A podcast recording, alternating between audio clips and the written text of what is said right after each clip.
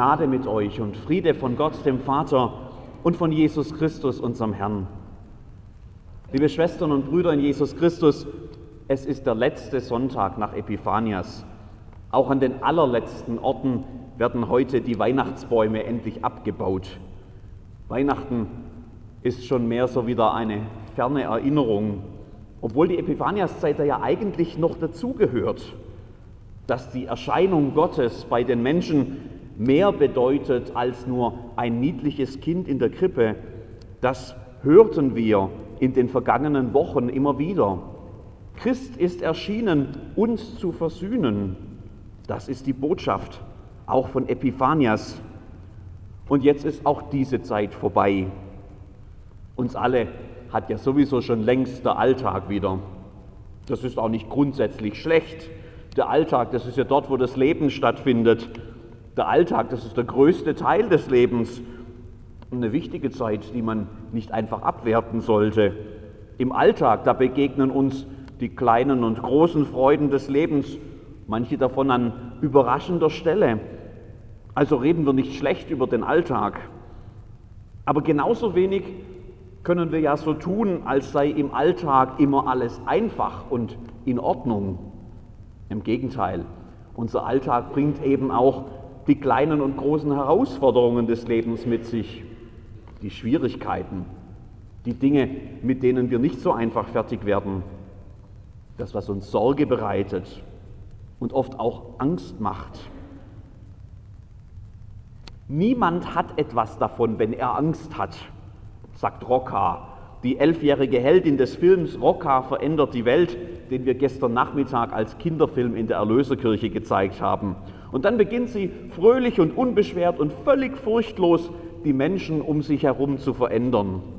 Ein wunderschöner Film. Also wenn Sie den nicht gesehen haben, dann haben Sie was verpasst. Vielleicht können Sie ihn ja mal woanders noch sehen. Ein wunderschöner Film und gleichzeitig ein wunderschöner Traum, zumindest für die meisten von uns. So einfach ist es nämlich gar nicht, im Leben gar keine Angst zu haben, sich nie Sorgen zu machen, sich nie Fragen über die Zukunft zu stellen, und über die Gegenwart gleich mit. So einfach ist es nicht. Niemand kann einfach beschließen, ab jetzt keine Angst mehr zu haben. Ich möchte euch, liebe Geschwister, heute gerne mitnehmen auf die griechische Insel Patmos, zurück ins erste Jahrhundert der Christenheit. Dort werden wir einem Seher begegnen, einem Propheten namens Johannes, der sich uns als Bruder und Mitgenosse in der Bedrängnis vorstellt so ganz eindeutig wird aus dem Bibeltext, den wir gleich lesen werden, nicht hervorgehen, was genau Johannes Sorge bereitet. Aber wer geschichtlich ein wenig bewandert ist, der findet schnell heraus, dass dieser Teil der Bibel in einer Zeit geschrieben wurde, als die Menschen, die sich zu Jesus Christus bekannten, unbarmherzig verfolgt wurden. Man muss also gar nicht lange nachdenken, um zu ahnen, um welche Bedrängnis es dort gehen könnte. Im Vergleich dazu geht es uns heute geradezu paradiesisch gut hier in Deutschland. Uns trennen Welten von der Situation der Christen im ersten Jahrhundert. Wir haben gewiss keinen Grund zu jammern und uns Sorgen zu machen. solche Vergleiche könnte man natürlich zu ganz vielen anderen Situationen auch ziehen. Und sehr oft findet man dann ganz schnell Menschen, denen es noch viel schlechter geht als uns in unserem Alltag. Aber solche Vergleiche helfen eben nicht viel. Wenn du mittendrin steckst in Nöten und Sorgen und Problemen, dann gibt es dir wenig Trost zu wissen, dass alles noch viel schlimmer sein könnte. Deine Sorgen werden dadurch ja nicht weniger. Dein Schmerz verschwindet dadurch ja nicht. Also vergleichen hilft nicht.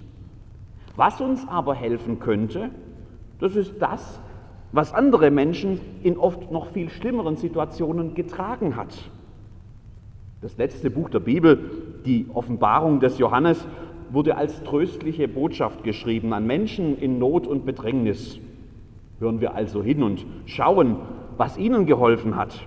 Vielleicht kann das ja auch uns in unseren Alltagssorgen eine Hilfe sein. Ich lese uns aus dem ersten Kapitel der Offenbarung den Predigtext für heute.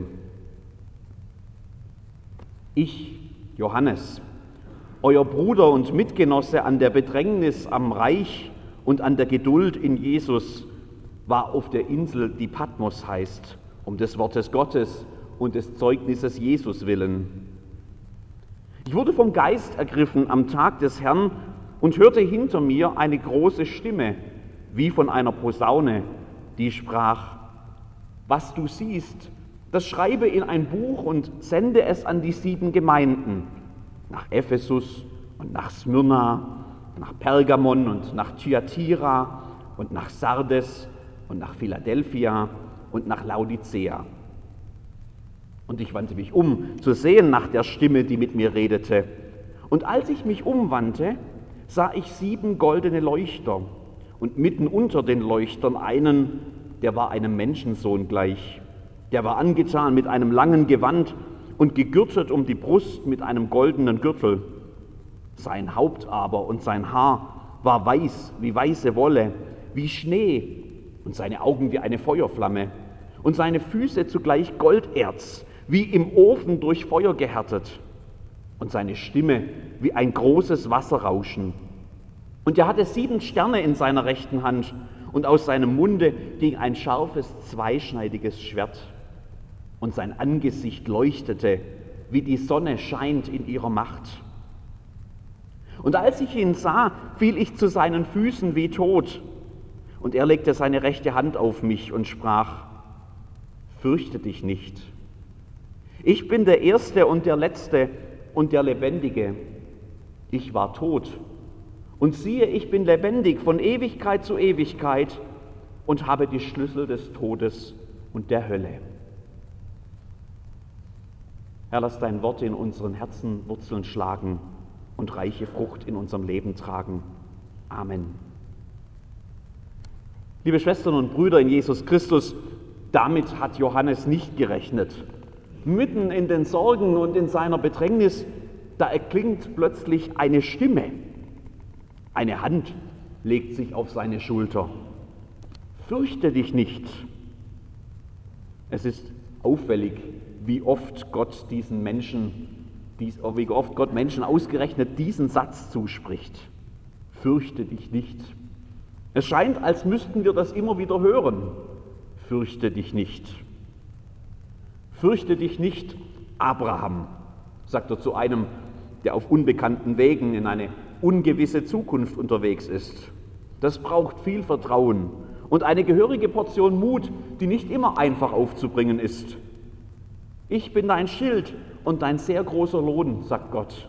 Also fürchte dich nicht. Fürchte dich nicht, Hagar, sagt er zu einer, die allein mit ihrem Kind in der Wüste ist ausgestoßen, mutlos, ohne Hoffnung. Ich habe dich gehört, sagt Gott. Ich habe dich nicht vergessen, nicht übersehen, dich nicht im Stich gelassen. Ich helfe dir, also fürchte dich nicht. Fürchte dich nicht, Isaac, sagt er zu einem, dessen Vater große Fußstapfen hinterlassen hat. Ob er die wohl wirklich ausfüllen kann? ob er das schaffen wird oder doch eher bitter versagen, sich blamieren vielleicht vor allem, die große Hoffnungen in ihn setzen. Und dann steht er nach dem Tod seines Vaters vor der ersten Schwierigkeit, unsicher und zaghaft, und plötzlich hört er die Stimme, die seinem Vater so vertraut war. Fürchte dich nicht. Fürchte dich nicht, Jakob, sagt Gott zu einem, der dem das Leben viele Höhen und Tiefen und viele Kämpfe und Herausforderungen beschert hat. Er hat schon alles, was er liebte, verloren, alles aufgegeben und bitterlich geweint. Und plötzlich ist da neue Hoffnung. Sein verloren geglaubter Sohn Josef, der lebt. Durch ihn hat Gott Gutes für die ganze Familie getan. Aber diese Hoffnung heißt auch aufbrechen in ein fernes Land nach Ägypten, kann das ein alter Kämpfer in seinen letzten Tagen noch einmal wagen? Und dann ist Gott da. Fürchte dich nicht. Fürchte dich nicht, Mose, spricht er zu einem, der die riesengroße Aufgabe bekommen hat, ein widerspenstiges Volk durch die Wüste zu führen, nur auf das Wort einer Verheißung hin und dazu noch von einem unsichtbaren Gott. Ständig begegnen ihm neue Probleme und er droht am Druck dieser Aufgabe zu zerbrechen. Aber er ist nicht allein. Fürchte dich nicht, sagt Gott vor einer der großen Schlachten. Ich habe die Feinde in deine Hand gegeben, also fürchte dich nicht. Fürchte dich nicht, Josua, sagt Gott zu einem Heerführer, der an der Schwelle zum Land Kanaan steht und plötzlich seinen Mentor verloren hat. Mose, der immer da war, der immer alles wusste und sich immer so sicher war, was Gott gerade sagt. Jetzt ist Josua allein und die Verantwortung lastet schwer auf seinen Schultern. Und plötzlich, plötzlich weiß auch er, was Gott gerade sagt. Fürchte dich nicht. Fürchte dich nicht, König Ahas, ruft in Gottes Namen der Prophet Jesaja dem Herrscher seines Landes zu. Ein übermächtiges Heer ist ins Land eingefallen hat alles verwüstet und die Hauptstadt belagert. Militärisch gibt es da nicht mehr die geringste Hoffnung. Bei Gott schon. Fürchte dich nicht. Und damit alle wissen, dass man sich auf Gott verlassen kann, verspricht er ein Zeichen. Weder Ahas noch Jesaja ahnen da schon, wie weit dieses Zeichen über ihre Situation hinausgeht. Siehe, eine Jungfrau wird schwanger und wird einen Sohn gebären den wird sie nennen Immanuel. Immanuel, Gott mit uns. Fürchte dich nicht. Fürchte dich nicht, Maria, sagt der Engel Gottes zu eben dieser Jungfrau, die plötzlich sich in der Situation findet, dass sie bald alle komisch anschauen werden. Hinter ihrem Rücken wird man tuscheln, schwanger und das noch ohne Mann. Vom Heiligen Geist soll das Kind sein. Ah ja, wer soll denn das glauben? Eine Ausgestoßene wird sie sein, wenn sie Glück hat. Und wenn es ein paar ganz Radikale gibt, werden die vielleicht sogar die Steinigung fordern. Fürchte dich nicht, Maria. Du hast Gnade gefunden beim Herrn, sagt der Engel. Fürchtet euch nicht, das haben wir ja gerade noch aus der Weihnachtsgeschichte im Ohr. In einem besetzten Land, in einer dunklen Nacht, in eine kleine Schar von Männern ohne irgendwelche Bedeutung, ohne Hoffnung, ohne irgendwas, was uns erwarten ließe, dass sich ausgerechnet bei ihnen die ganze Welt verändern würde. Fürchtet euch nicht. Siehe, ich verkündige euch große Freude, die allem Volk widerfahren wird, denn euch ist heute der Heiland geboren, welcher ist Christus der Herr in der Stadt Davids. Fürchtet euch nicht. Da sind wir plötzlich wieder mittendrin in dieser Epiphaniaszeit. Euch ist der Heiland geboren, Christus der Herr. Fürchtet euch nicht. Das klingt trotzdem immer noch ein wenig nach Rocca und nach Pippi Langstrumpf. Und vielleicht haben sich die völlig überrumpelten Hirten auf dem Feld ja auch so ihre Fragen gestellt, nachdem sie das Kind gesehen hatten. Wie soll uns der jetzt helfen? Was soll das an unserer Situation ändern? Wie könnten wir nur um dieses Kindes willen unsere Ängste überwinden? So einfach ist das nicht. Niemand kann einfach beschließen, ab heute keine Angst mehr zu haben. Fürchte dich nicht, Johannes, sagt einer und legt ihm die Hand auf die Schulter. Und als Johannes sich umdreht, um zu sehen, wer da zu ihm redet, da haut es ihn buchstäblich um. Denn der, der da vor ihm steht, der ist wie kein anderer auf der ganzen Welt. Im ganzen Universum gibt es niemanden wie ihn. Weiß wie Schnee und mit Augen wie Feuer, Füße wie Gold und eine Stimme wie großes Wasserrauschen, Sterne in der Hand und ein Schwert im Mund. Sein Gesicht leuchtet wie die Sonne selbst. Man spürt förmlich, wie Johannes um Bilder ringt, um das Unbeschreibliche irgendwie zu beschreiben. Einer wie ein Menschensohn, sagt er, und bedient sich damit an Bildern bei den alten Propheten, bei Daniel und Hesekiel und bei den Himmelvorstellungen seiner Zeit. Einer wie ein Menschensohn. Und langsam dämmert es ihm und uns auch, wen er da vor sich hat. Ich bin der Erste und der Letzte, Anfang und Ende. Alles umfassend, Himmel und Erde, Zeit und Ewigkeit liegen in seiner Hand. Ich war tot und siehe, ich bin lebendig.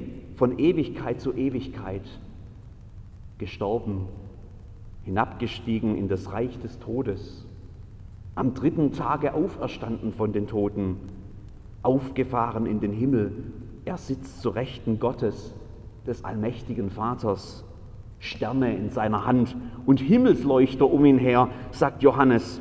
Und ich habe die Schlüssel des Todes und der Hölle. Schlüsselgewalt, ein Zeichen von Vollmacht. Von dort wird er kommen, zu richten die Lebenden und die Toten, Auferstehung der Toten und das ewige Leben. Fürchte dich nicht, sagt Jesus Christus, der Herr, der Auferstandene, der Herrscher über Himmel und Erde, und er legt seine Hand auf die Schulter des Johannes. Liebe Schwestern und Brüder, genau das ist es, was Menschen hören müssen, die um ihres Glaubens willen verfolgt werden, die sich einer unüberwindlichen Übermacht gegenübersehen, die von ihren Problemen über, zu überwältigt werden drohen. Was du siehst, das schreibe in ein Buch, sagt Jesus selbst zu Johannes. Das müssen die anderen nämlich hören. Das müssen sie wissen. Das wird ihnen helfen in ihrer Angst. Fürchte dich nicht. Jesus ist immer noch da. Er, der versprochen hat, bei uns zu sein bis an das Ende der Welt, der hat uns in der Zwischenzeit nicht vergessen. Auch wenn es für uns manchmal so aussieht. Er ist da. Fürchte dich nicht. Und der, der das sagt, der ist eben nicht nur einfach irgendjemand. Er ist auch nicht nur der Jesus unserer ausgewählten Erinnerungen, das kleine Kind in der Krippe, der sanfte Bote Gottes, der durchs Land zieht und redet, der leidende Gottesknecht, der sein Leben am Kreuz verliert. Nein, weit gefehlt, der, der hier redet, ist der Auferstandene, der, den nicht einmal der Tod halten konnte, der auf ganzer Linie gesiegt hat, der auf dem Platz des himmlischen Herrschers sitzt. Wer ihn auf seiner Seite weiß, der braucht keine Angst mehr zu haben. Fürchte dich nicht, sagt dieser Jesus und legt seine Hand auf Johannes Schulter und durch ihn auf die Schulter aller seiner leidenden Glaubensgeschwister. Fürchte dich nicht fürchtet euch nicht. Liebe Schwester, lieber Bruder in Jesus Christus, jetzt hast du einmal geblinzelt und schon sind wir nicht mehr auf Patmos, sondern wieder in der Pauluskirche in Teilfingen. Es ist Sonntag, wir sind hier und singen und beten und bekennen unseren Glauben und nach einer guten Stunde gehen wir durch die Kirchentür wieder hinaus und der Alltag wartet. Der hat sich in der Zwischenzeit nicht wesentlich verändert. Wenn du mit Sorgen und Ängsten hier hereingekommen bist, ist es nicht unwahrscheinlich, dass die auch eine Stunde später draußen noch auf dich warten. Aber du trittst vielleicht ganz anders durch diese Kirchentür, als du vorher hereingekommen bist. Was du siehst, das schreibe in ein Buch, hat Jesus zu Johannes gesagt, nicht nur für die Menschen im ersten Jahrhundert, auch für uns. Und wir haben heute Morgen davon gelesen und ein Stück weit neu begriffen, wer es ist, der uns versprochen hat, alle Tage bei uns zu sein bis an der Weltende. Es ist derselbe, der ein paar Augenblicke zuvor auch sagte, mir ist gegeben alle Gewalt im Himmel und auf Erden. In den Worten des Johannes begegnen wir ihm heute neu. Wir staunen über seine mächtige Erscheinung und wir hören ihn zu Johannes sagen, fürchte dich nicht. Nicht nur zu Johannes, auch zu uns, auch zu mir. Und dann legt er seine Hand auf Johannes Schulter und durch die Worte des Evangeliums hindurch auch auf unsere. Fürchte dich nicht, ich bin bei dir. Egal, ob uns nachher draußen die Sonne entgegenstrahlt oder der Regen strömt. Egal, was der Alltag heute und in den kommenden Tagen mit sich bringt. Eines ist gewiss, seine Hand wird weiter genau da sein, auf deiner Schulter. Und wenn du sie spürst, dann weißt du, dass der Herr des Himmels und der Erde bei dir ist. Und dann hörst du durch all die Alltagsdinge hindurch seine Stimme, die zu dir sagt, fürchte dich nicht. Möge das deiner Angst ein Ende bereiten. Amen.